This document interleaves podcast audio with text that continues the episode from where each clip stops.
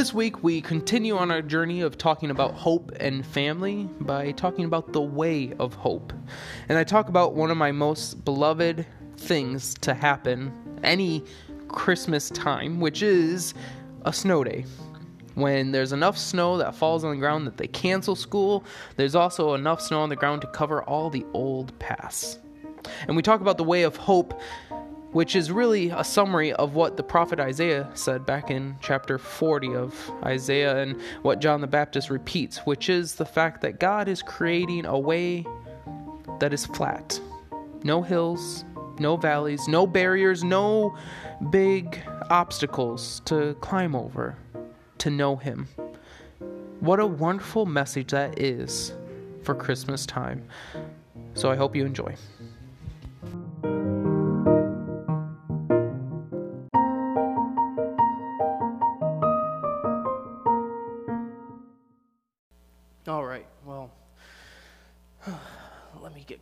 Here. I still, it's still empty. I don't understand this. Okay, so for some of you who were not here, don't think that I'm lazy. Don't think uh, that for some reason this pastor has gone a little crazy. Um, it, it might be true that I've gone crazy. But the reason I'm sitting here like this is because we are family. And this, this season of Advent, we are going to be talking about hope and we're talking about family and we're holding those two very closely together. And so I wanted you to feel as if you were in my living room, so that's why I brought my, my favorite chair with me to church, so that it is my favorite chair. I don't like the big one. Uh, so, so this is this is where it is. So imagine with me again. Uh, we watch a lot of Daniel Tiger with our children, and he always imagines stuff. I can't make my ears wiggle like he does in the cartoon, but imagine with me that we're in a living room sitting together, maybe a cozy fire. Well, as a, as a child, I, I always remember the most wonderful days. Those wonderful days where you wake up and you hear your school's name on the radio. and you get this big grin on your face and you say, Yes! I don't have to go to school today. I love that. I, I, those days were amazing and they were so precious to me, not because it meant that we weren't going to school. I mean, that was great. I, I love that aspect. But it meant that there's enough snow to cover all the old paths. Because, minus a few fog delays or ice delays, which where I grew up, actually, we had a lot of fog. Uh, so we actually sometimes had more school call offs because of fog than snow, believe it or not. But when you have all the old paths, you have all those old trails that you've walked throughout the snow, especially because my grandparents' house was right next door to our house, so we walked that path constantly. Those paths, they get hard they get treacherous because as you step in it, you crunch that snow, it gets compacted, and then over the night, it gets icier and harder. But when you have a snow day, that means enough snow has fallen that it's all filled in. That all those old paths are done away, and it's like a blank canvas waiting for new exploration. So that always excites me because I, I don't like the old paths. I, I don't like the, the old footsteps because they are so dangerous. They threaten to make you slip or fall. You, you have all the dips that if you step wrong, you're going to twist an ankle. And, and then you have the, the person in front of you who had walked about an inch too much for you to step into their footpaths. At least that's what Amy always yells at me for. I, I, take about an inch, inch and a half too far stride for her. And so she's always half stepping in my footpath, half not. And then she gets snow in her shoes and she gets grumpy because her feet are cold. And I understand that. I, that's frustrating. And that's, and that's the, the, the most irritating part of following all these old paths dangerous and cold. I'd much rather be able to walk in a path that has been made clean a path that is level and smooth, one that doesn't threaten to throw you off or make you slip and fall. And so it's wonderful. I love when there's enough snow to just start fresh.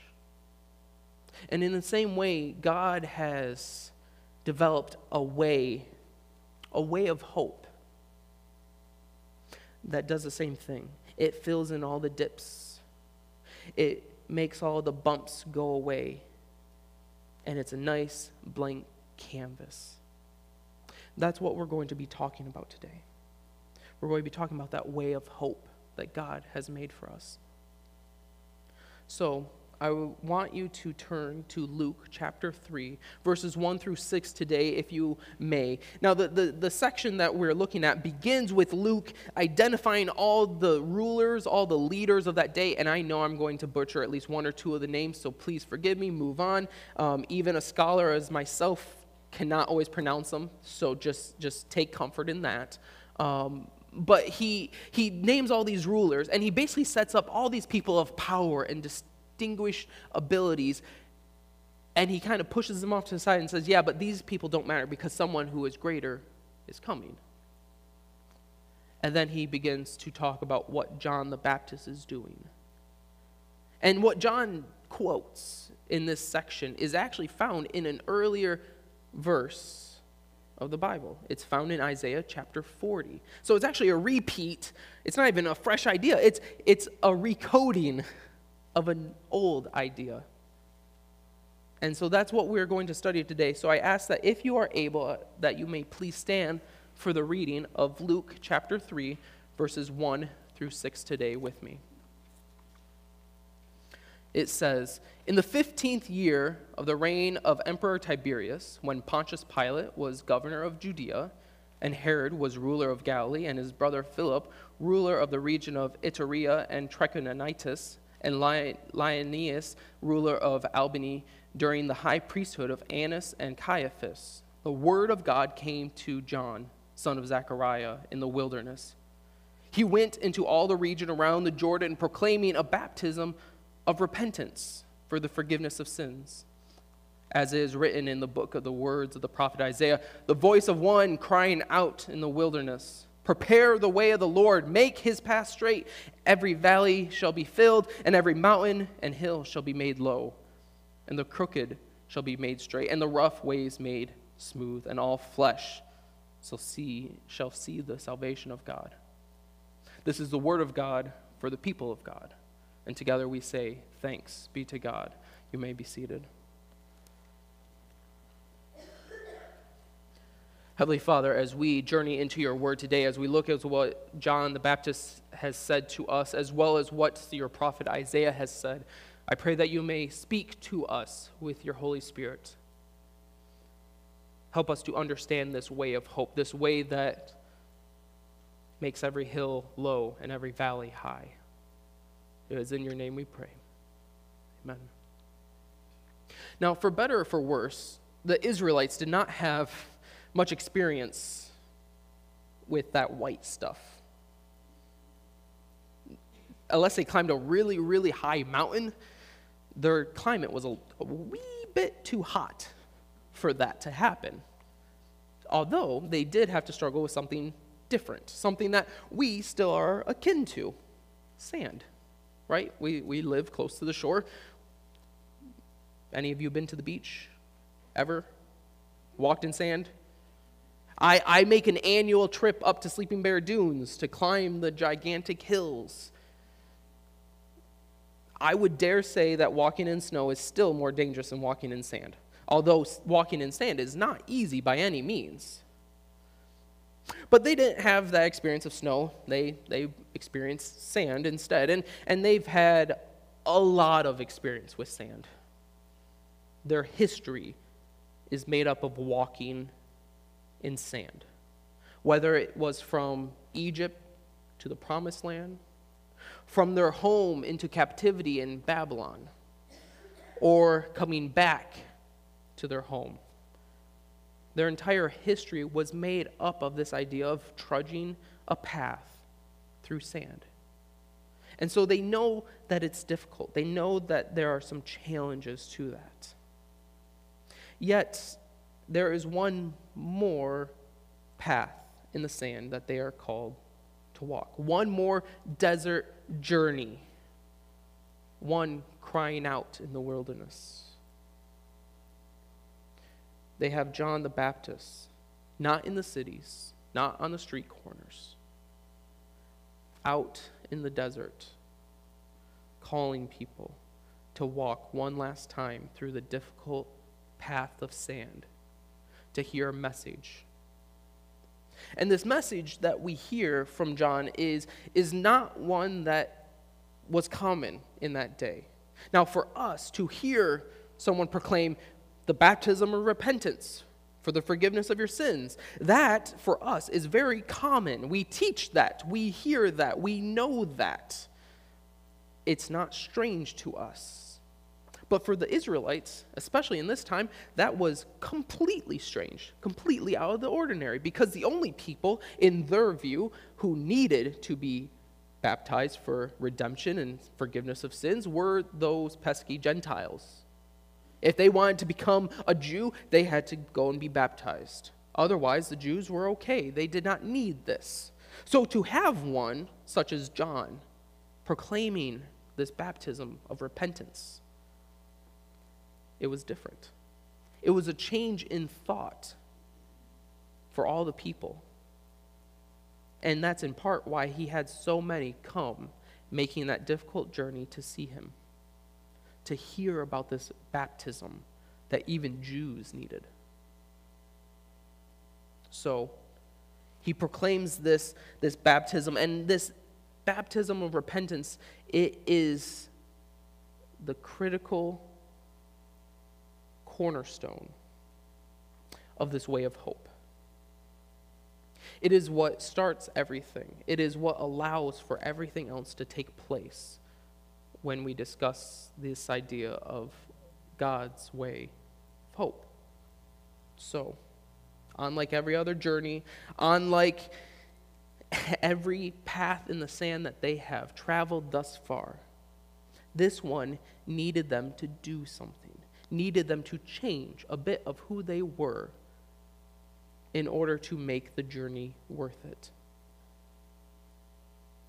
Now, the most miraculous thing happened when these people submitted to the baptism of repentance. All the old paths made new.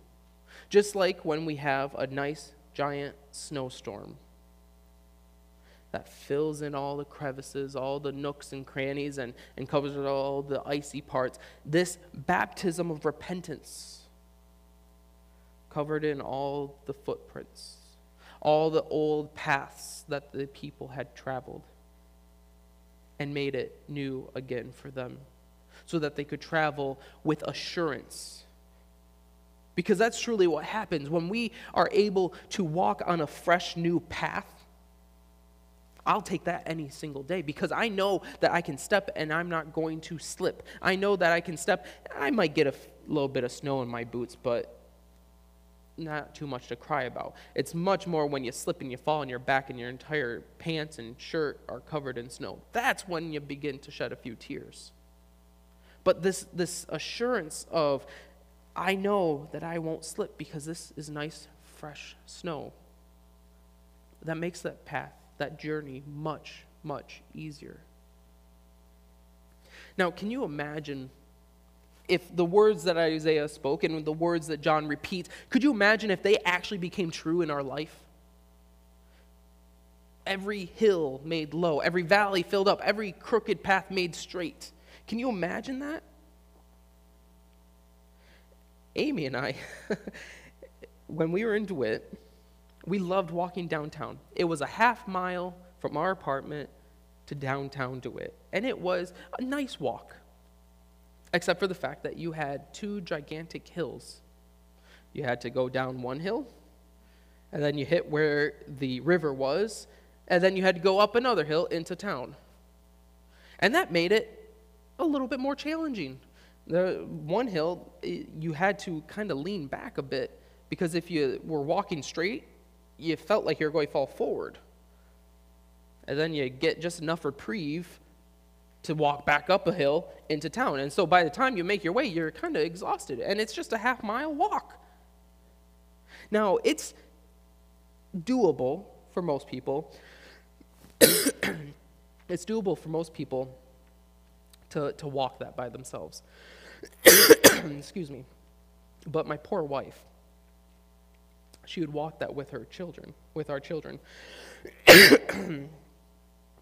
Imagine about 20 pounds strapped to you. Excuse me. And another 20 pounds in a stroller. Trying to push that up a hill. I, it makes that journey a little bit harder. She was able to do it multiple times. I don't know why. Excuse me. But I bet you would have liked it a whole lot more if it was flat. But it would have been a whole lot easier if it was flat. And the funny thing is, it would have been a whole lot shorter of a distance if it was flat too. Because if you brought that valley up, you would cut out probably a quarter of that half, uh, you would cut off about a quarter of that half mile. So you would, you would have a shorter distance to travel. How amazing would that be? It would be so much nicer. Thank you, sir. For the first one, right?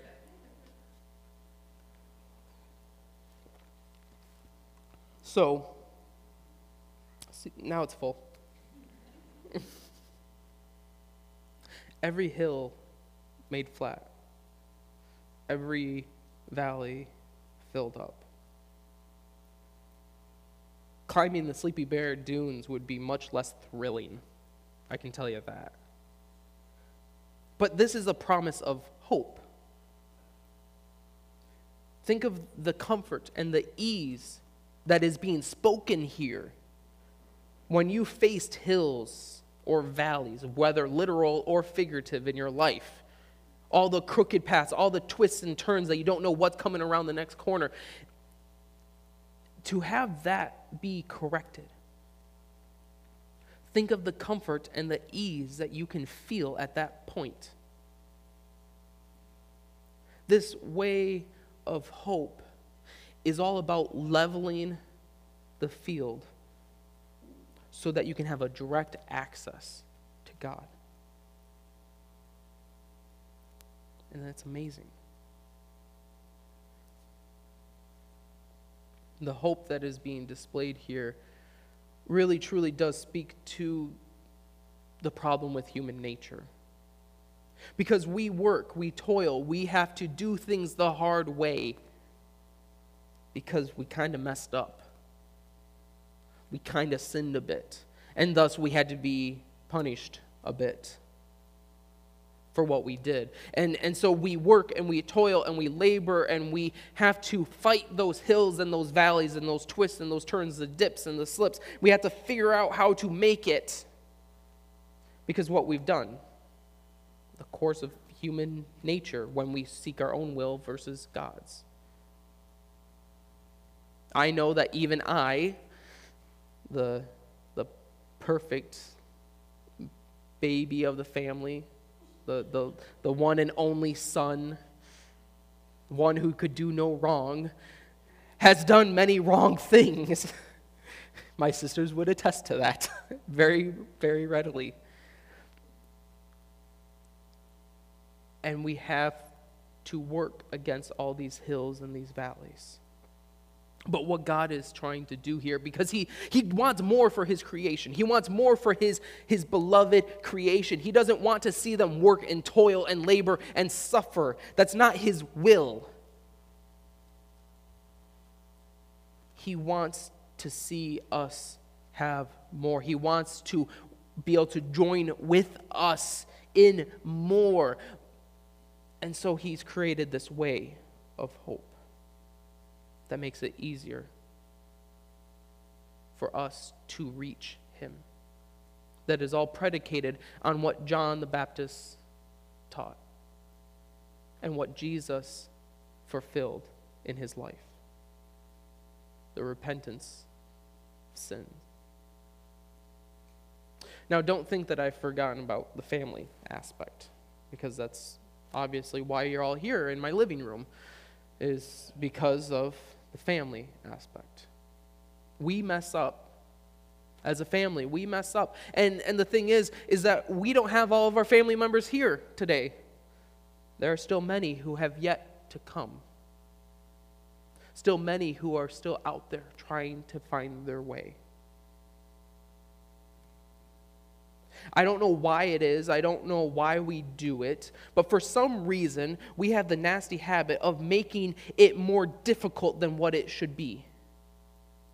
As Christians, as family members, we make it more difficult for our family members to come to know who God is. And I don't know why we do it. God made it very simple. Seek the repentance of sins through baptism and belief in Christ, and I will make the way straight. I'll make it level. I'll give you a blank canvas so you don't have to worry about trying to figure it all out. So you don't have to worry about all the missteps and potholes that you've had in your previous life. No, we, we for some reason dig new valleys. We, for some reason, pile up new hills. We take the straight paths and we kind of make them crooked and we say, oh, well, uh, try to figure it out. You know, this is what I had to go through, so make it, make it work better. Why are we doing that to our family members? Why are we doing that to people who desperately are looking for something? Because if you looked out into the world, you know that they are hungry, they are looking, they are desperate. They're tripping over themselves to find a way that makes sense, to find a path that leads to the comfort and ease that God is freely saying, Here you may have.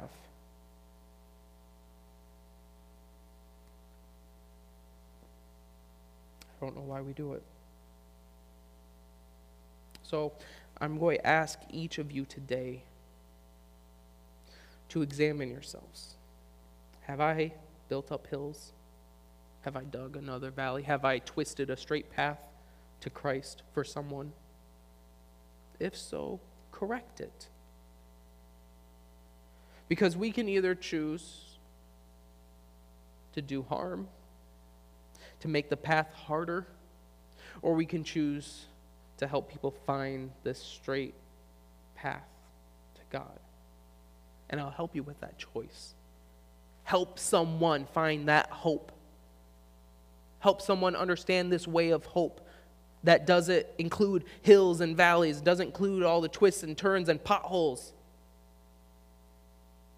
You're doing God no good, and you're doing your family no good to make it harder to become a part of the family.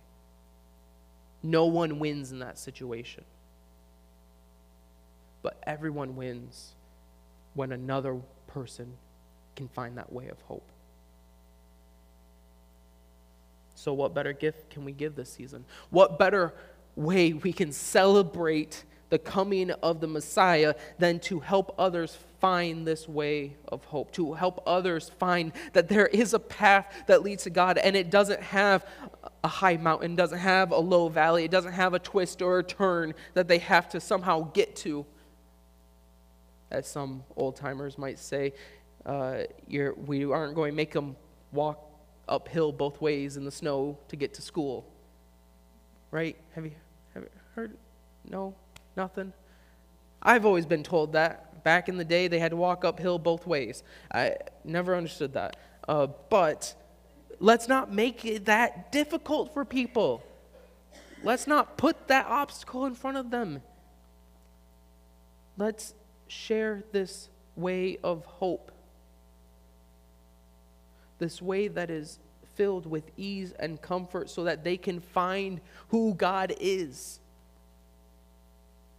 so they can discover a family who loves them, a family who stands and, and protects their own, that holds each other up when we're struggling. Well, I don't know about you, but I like walking in nice, smooth paths. I like not having to struggle, watching my step, trying to figure out the way.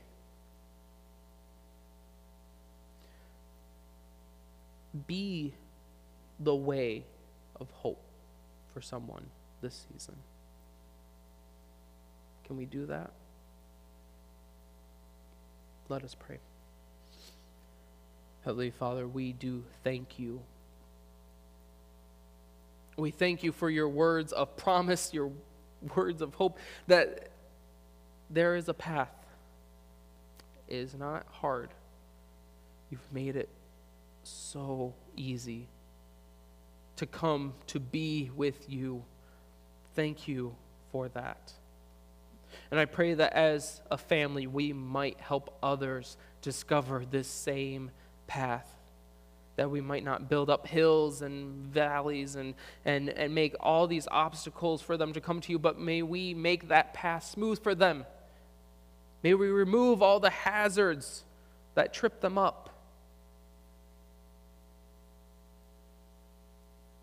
Lord, help us to walk in this path this way of hope this season, knowing that you have us, knowing that you are with us, that your messenger has come to give us such hope. And as we now prepare to go enjoy a wonderful meal together as a family, I, I pray that you bless all those who have prepared the food and all those who are continuously working in the kitchen. Bless them, Father, and help bless our fellowship as we join together to talk and to laugh, maybe even to share some burdens in our lives. We thank you, Father, for all these things. Out of the embrace of mercy and righteousness, you have brought forth joy and dignity for your people. O Holy One of Israel, remember how your ancient promise, remember now your ancient promise, make straight the paths that lead to you and make smooth the rough ways, that in our day we might bring forth your compassion for all humanity. Amen. I now send you into your community to make Christ like disciples right after you enjoy a good meal. Go. God bless.